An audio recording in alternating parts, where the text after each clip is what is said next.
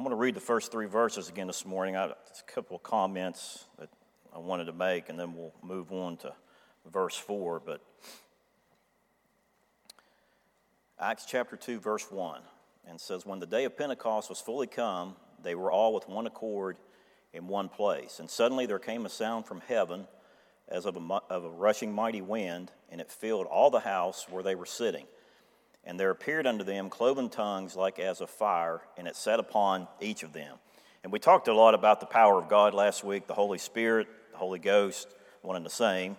Um, but a couple, just a couple of comments I want to make before we move on to verse 4.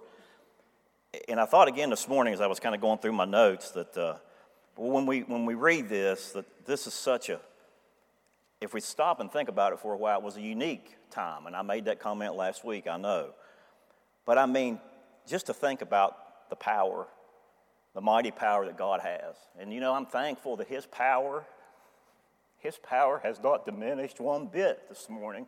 He's just as powerful this morning as He was back here on the day of Pentecost. And I'm glad for that this morning. He's just as much in control as He was back then. He's just as much in control today. And uh, I tell you, He's a mighty God that we serve. I didn't know I was going to say all this this morning, but. Uh, He's good to us, I tell you, and we need to praise him and we need to, we need to appreciate the fact that he called us into his family one day. I tell you, I need to appreciate that fact more, but I just thought this morning what a, what a wonderful thing it is to know that the Holy Spirit is living within each and every one of us as believers, and we've got someone in us, somebody that cares about us and helps us, strengthens us, guides us, directs us, understands us like nobody else does.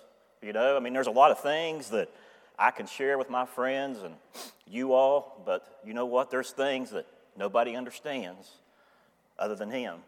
But He understands and He knows, and uh, I'm glad for that this morning. And uh, as we, uh, we think about that, I thought about, you know, how, like I said, He has power and, and He hadn't changed any. And I thought back 20 some years ago, I went to an altar one night and I knelt down and I got saved.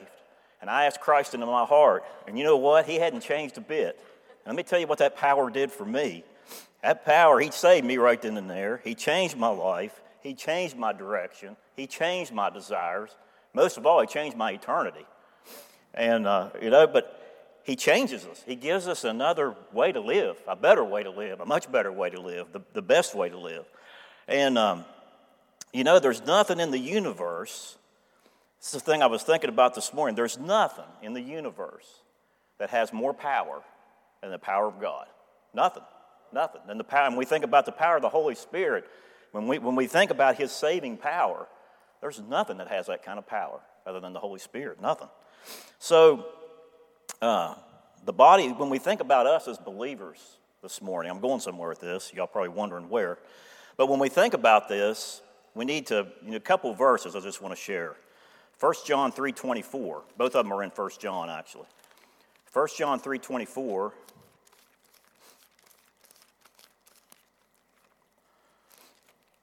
First John 3:24 says this, and he that keepeth his commandments dwelleth in him, and he in him. And hereby we know that he abideth in us by the Spirit which he hath given us. You know, it's all about his spirit. I mean, it really is. Our walk once we're saved, I believe it's all about it's about obeying the Spirit of God that's in us. That's what our that's what our life, that's what He's called us to do. He's called us to, to be guided by Him.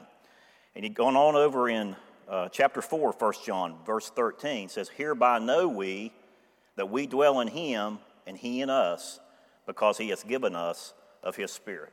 I mean, I tell you, it's a it's a special gift that only God Almighty can give. Nobody else can give us that, that gift. And um, it's special. And you think about this. You think about the body of Christ, the body of believers, the family of God here on this earth, us going through life every day. And I thought about the people that were present here on the day of Pentecost and those that were not, I'm talking, I mean, we had a group of people, the apostles and the disciples, okay? We had that group, but then we had, and we're going to talk about this in a little bit, hopefully, but there were I don't know how many other people were there. I mean, hundreds, maybe thousands, probably thousands. And a lot of them weren't believers. But yet on that day, they saw something. And if you remember, we were talking about last week two ways the Holy Spirit came it came visually, and it came by sound. And I thought, you know, that's how those people knew that something was going on that day. They saw something happening and they heard something happening. And I'm sure eventually they felt something happening too. But at first, those that were lost, I'm talking about those that were lost without Christ, they knew something was going on because they could see it and they could hear it. And I thought for us as believers, you know, He didn't call me, and I didn't understand all this when I first got saved. None of us do. But He didn't call me and get to get saved. He didn't, he didn't call me to salvation or invite me to salvation for me to sit at my house in my basement and never do anything for him, never witness for him, never talk about him, never do anything for him. And I thought how that he's called us to serve him because he's called us into his family. And as part of his family, his family is all about him. his family is all about him. And when we think about the people around us, whether it's our family members, our neighbors, co workers, whatever, you know, there's a couple things they need to see in us. They need to see, just like these folks did on the day of Pentecost, they need to see the Holy Spirit in us, and they need to hear the Holy Spirit coming out of us. That's just, that's just my thought. But, and you say, well, how do we do that? Well, to me, visually, they need to see us live what we profess. They need to see us live it. I mean, what we do, where we go, who we're with, people are looking. They need to see that. I mean, because that's one way that they're going to be able to understand whether or not there's something different about us. The other thing is is hearing what we say, how we act, how we conduct ourselves every day. I mean, our witness is important to people that are lost. I mean, and, and like I said, our service is important to people that are lost because what's the Bible say? If, if uh, I'm losing the words now, but basically, if if our, if our salvation's hidden, it's, it's hidden from those who are lost. That's paraphrasing, but so that's what I thought about about this, this on this day of Pentecost. Yeah, it happened. It was once in a lifetime event, one time event. But you know that same Holy Spirit is what's dwelling in us today.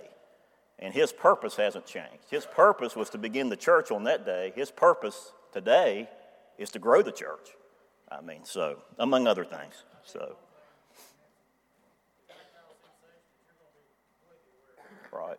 Yep. All right. Let's go to verse 4. In verse 4, it says, And they were all filled with the Holy Ghost and began to speak with other tongues as the Spirit gave them utterance.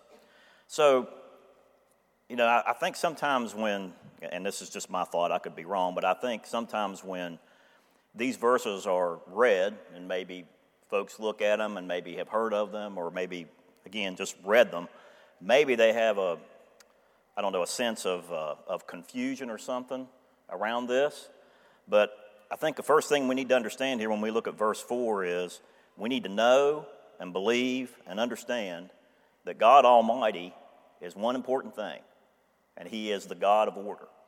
Okay? The God of order. And we need to keep that in mind as we look down through here because, like in every, in every part, many, many, I won't say every part, but many documentations within the Bible, we see that there's always those that doubt. And we see the same thing down here in verse 13 where it says, Others mocking said, These men are full of new wine. So there was doubters there, okay, as well as those that chose to believe what was going on. But God is the God of order. And you say, well, what's that mean? When you think about order, it's God's methodical arrangement of all things I mean, this is just my definition, okay, kind of piecemealing between what Webster said and kind of what I'm thinking.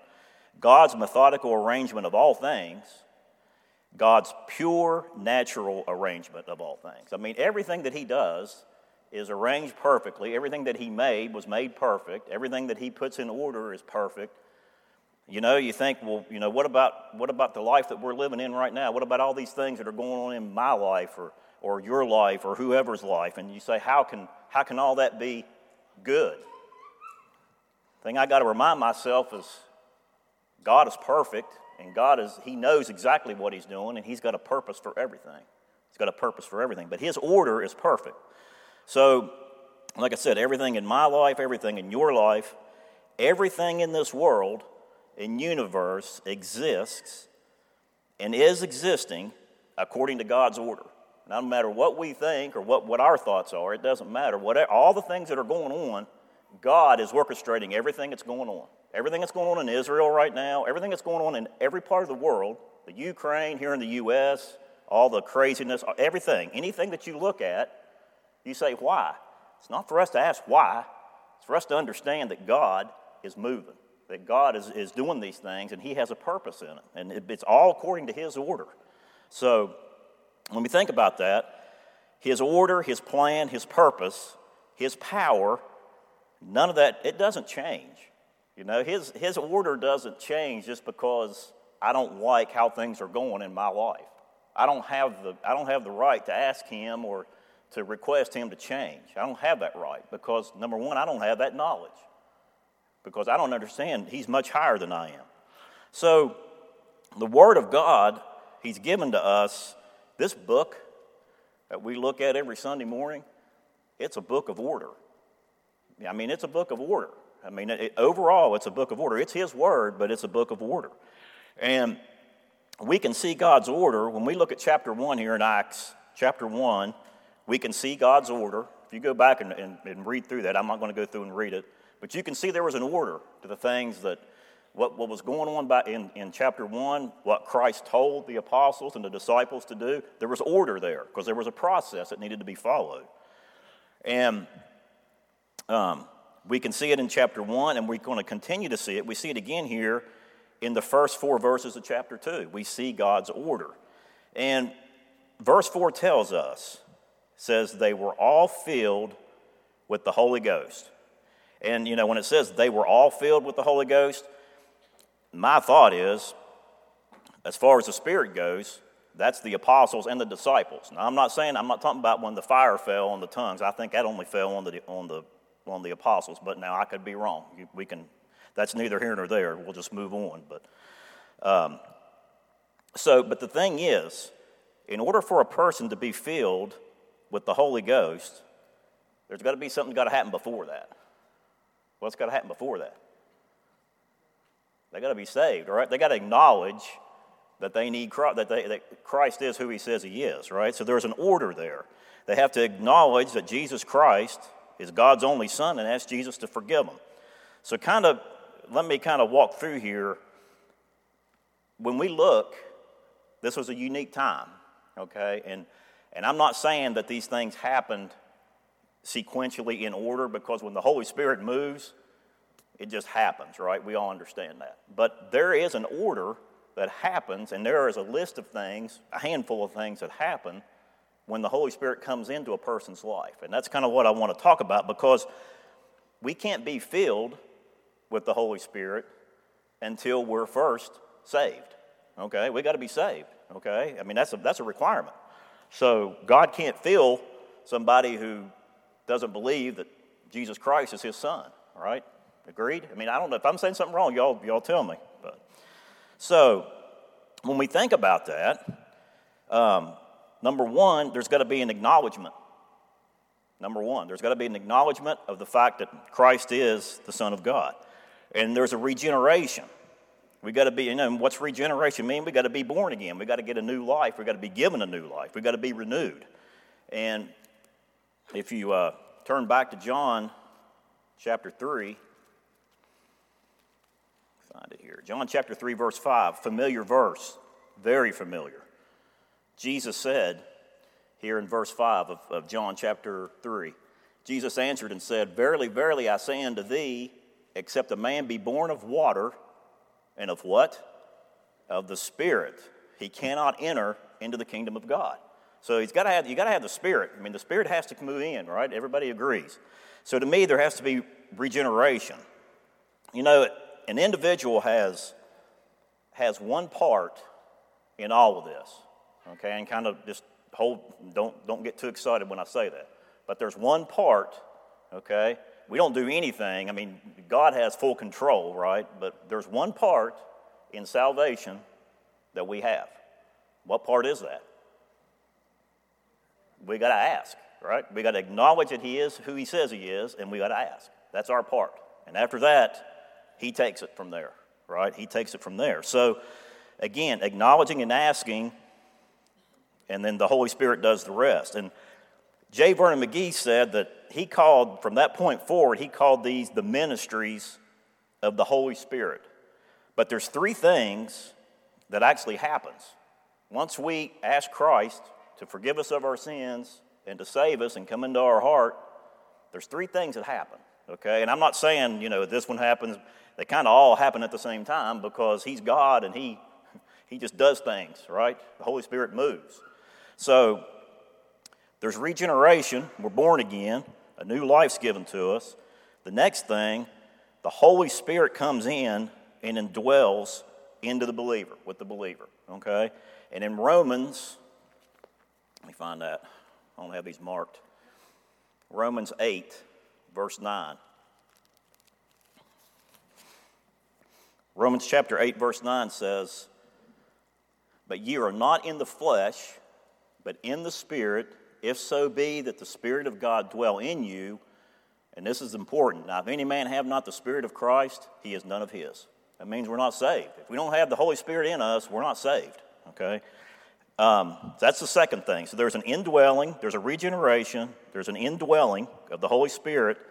And then next, the Holy Spirit seals the believer into an eternal relationship with God. Okay? And you say, well, where's that at in the Bible? Ephesians chapter 1, verse 13.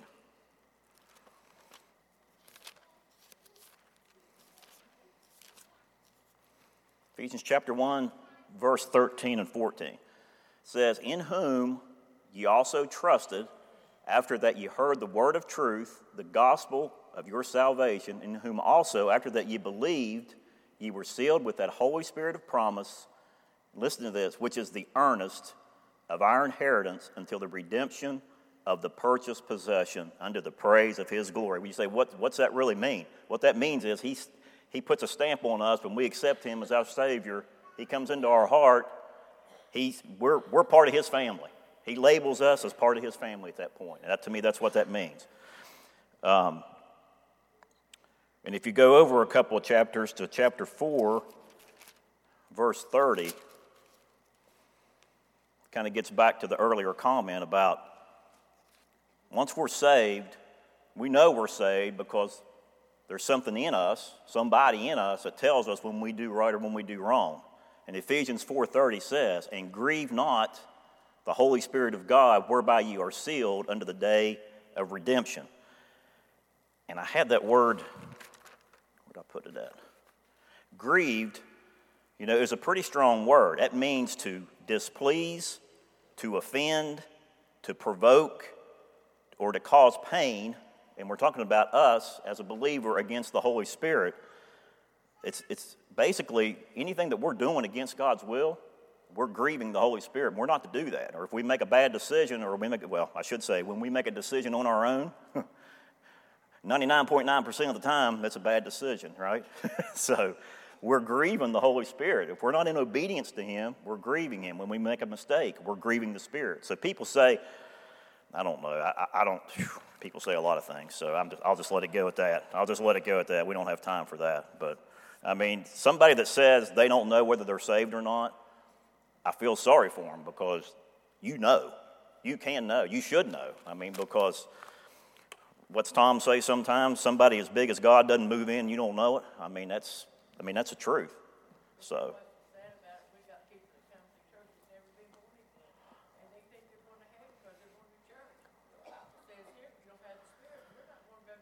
That's right.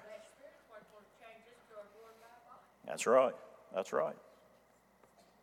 If we don't have Him, if we don't have Christ, we don't have anything. So, so regenerated, indwelled, sealed, and then the last thing is baptized in the Holy Spirit. Again, I'm not saying these things all happen in this order. I'm just saying all this happens. All these things happen when we ask Christ into our heart when we're saved. So, Acts, going back to Acts, um, If you flip back, and we already read it, but or not this morning, but we talked about it.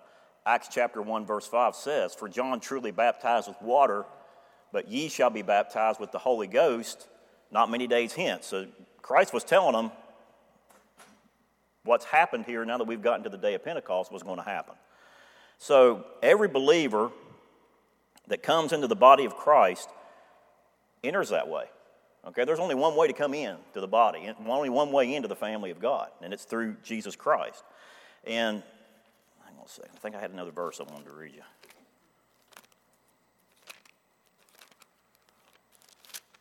1 Corinthians 12 13. Yeah, 1 Corinthians 12 13.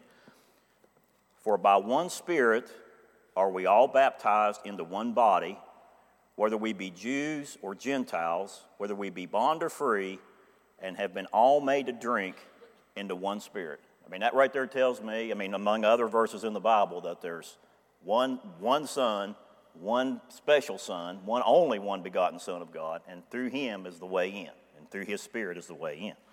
So, um, so once a person asks Jesus to save them, these, these other changes happen immediately. And you know, and you think about today, this happened on the day of Pentecost, but the way that a person gets saved today does not, has not changed. Same thing happens, same process. Today, a person's got to ask, got to acknowledge, got to ask. And as soon as they do, these things happen. So you think sort of, there was sort of a timeline though for these before the church came here on the day of Pentecost. You think that these people, these believers, these disciples and apostles, we know that they believed, we knew they'd been with Christ. So it is different, but it's the same power, it's the same spirit, okay? If that makes, hopefully that makes sense. So, um, I, to me, when we look back at verses 2 and 3 here in chapter 2, to me, this is where we can see the documented indwelling and baptism of the Holy Spirit to that first body of believers, I think. I think that's what we see there. So, so here, going back to verse 4, here in, in chapter 2. So it goes on and it says, and they were all filled with the Holy Ghost. And, you know, the filling of the Holy Spirit, to me, it has to do with it has to do with service. It has to do with living for the Lord, living, growing in our relationship with Him, if that makes sense. And you know, it's still the same today. Without the filling of the Holy Spirit within us, we can't we can't serve and labor for, for God. I mean, we can, but we're not going to be doing it for the right purpose. Okay, and what I mean by that is he when he fills us, he he to me, that's how he speaks to our hearts. That's how he gives us guidance and direction. And when he says, here's something you need to be praying about and seeking to do, and here's how I want you to, to serve me, it needs to come from him, not just something that I've come up with on my own. It needs to come from him. And it's the Holy Spirit that shows us that. And without the filling of the Holy Spirit, like I said, we can't serve and labor for the Lord as he intends. Okay, it can be done, but it's not going to be as He intends for us to do it. So, to me, when we think about this, this part here, just like we have one part in the work of salvation, to me, in the filling of the Spirit, we've got one part there too. And that one part is it's the only work of the Holy Spirit that we can do, that we are, are supposed to do, or can do anything about. Anybody got a comment on that?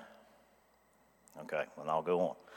So, what I mean by that is the filling of the Holy Spirit in a believer has to do with God's purpose, I think, has to do with God's purpose being fulfilled in the believer's life. That's what the filling is about. I mean, we get filled, we get saved one time. We either get saved or we're not, okay? And the, but the filling of the Spirit is something that when the Holy Spirit moves, like I said, and, and moves upon us to do things, He's given us, He's equipping us. To me, the filling has, has to do with being equipped to do service for Him. So if y'all disagree, speak up. But so this is the one part when it comes to the working of the Holy Spirit in a believer that we, as the person, that we have control over. And you say, what do you mean by that? Every one of us has control over this. There's one word, Anybody got an idea what it is? It starts with a Y. Yield. That's it. That's our part. If we don't yield, he can't feel. Okay? I mean, uh, honestly, if we don't yield, he can't feel. So, um, you, what's yield mean? If you look at the word yield, it's real short and sweet. Not to oppose. That's pretty straightforward, isn't it? When he, and when he says we're not supposed to, we're supposed to yield to him, that pretty much means we're not to oppose what he wants to do. So, um, to comply with, not to oppose.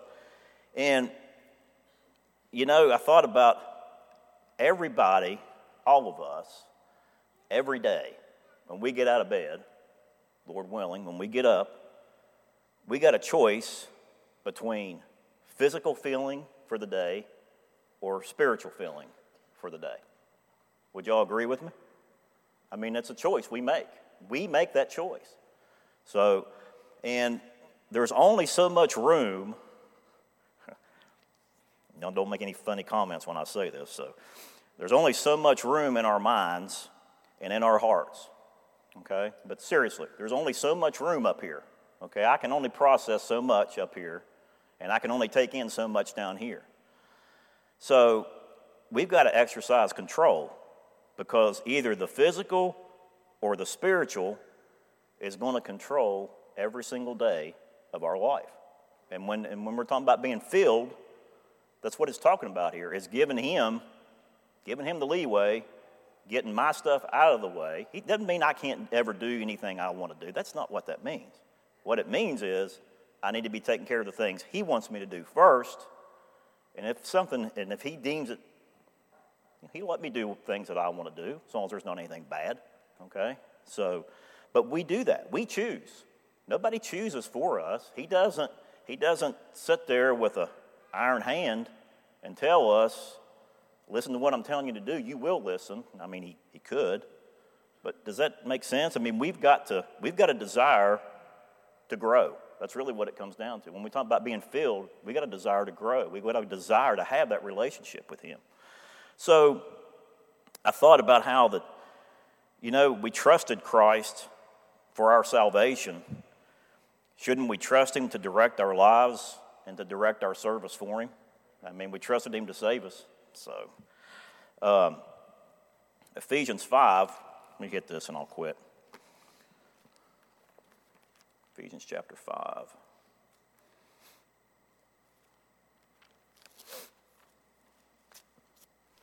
Ephesians chapter 5, verse, let me find my spot here, 17 through 21 says, Wherefore be ye not unwise, but understanding what the will of the Lord is, and be not drunk with wine, wherein is excess, but be filled with the Spirit, speaking to yourselves in psalms and hymns and spiritual songs, singing and making melody in your heart to the Lord, giving thanks always for all things unto God and the Father in the name of our Lord Jesus Christ, submitting yourselves one to another in the fear of God, in the, in the fear of God, excuse me. He says in verse 18 that we're to be filled with the Spirit. That's what Paul was telling the Ephesians, that's what he's telling us. And you say, well, what's that mean? I mean, there's character. When you read those next verses there, there's character that you see there. There's a characteristics that we how we live and, and, and how we act. Like I said earlier, I mean, the joy, courage, spirituality, character, and the filling of the Spirit, what that does, it produces the right attitude, the right character, the right outlook. You know, I mean, that's something we all need these days is the right outlook and the right service in the life of the believer. And that's what it does. So I'll quit there for this morning, but I hope you got something out of it.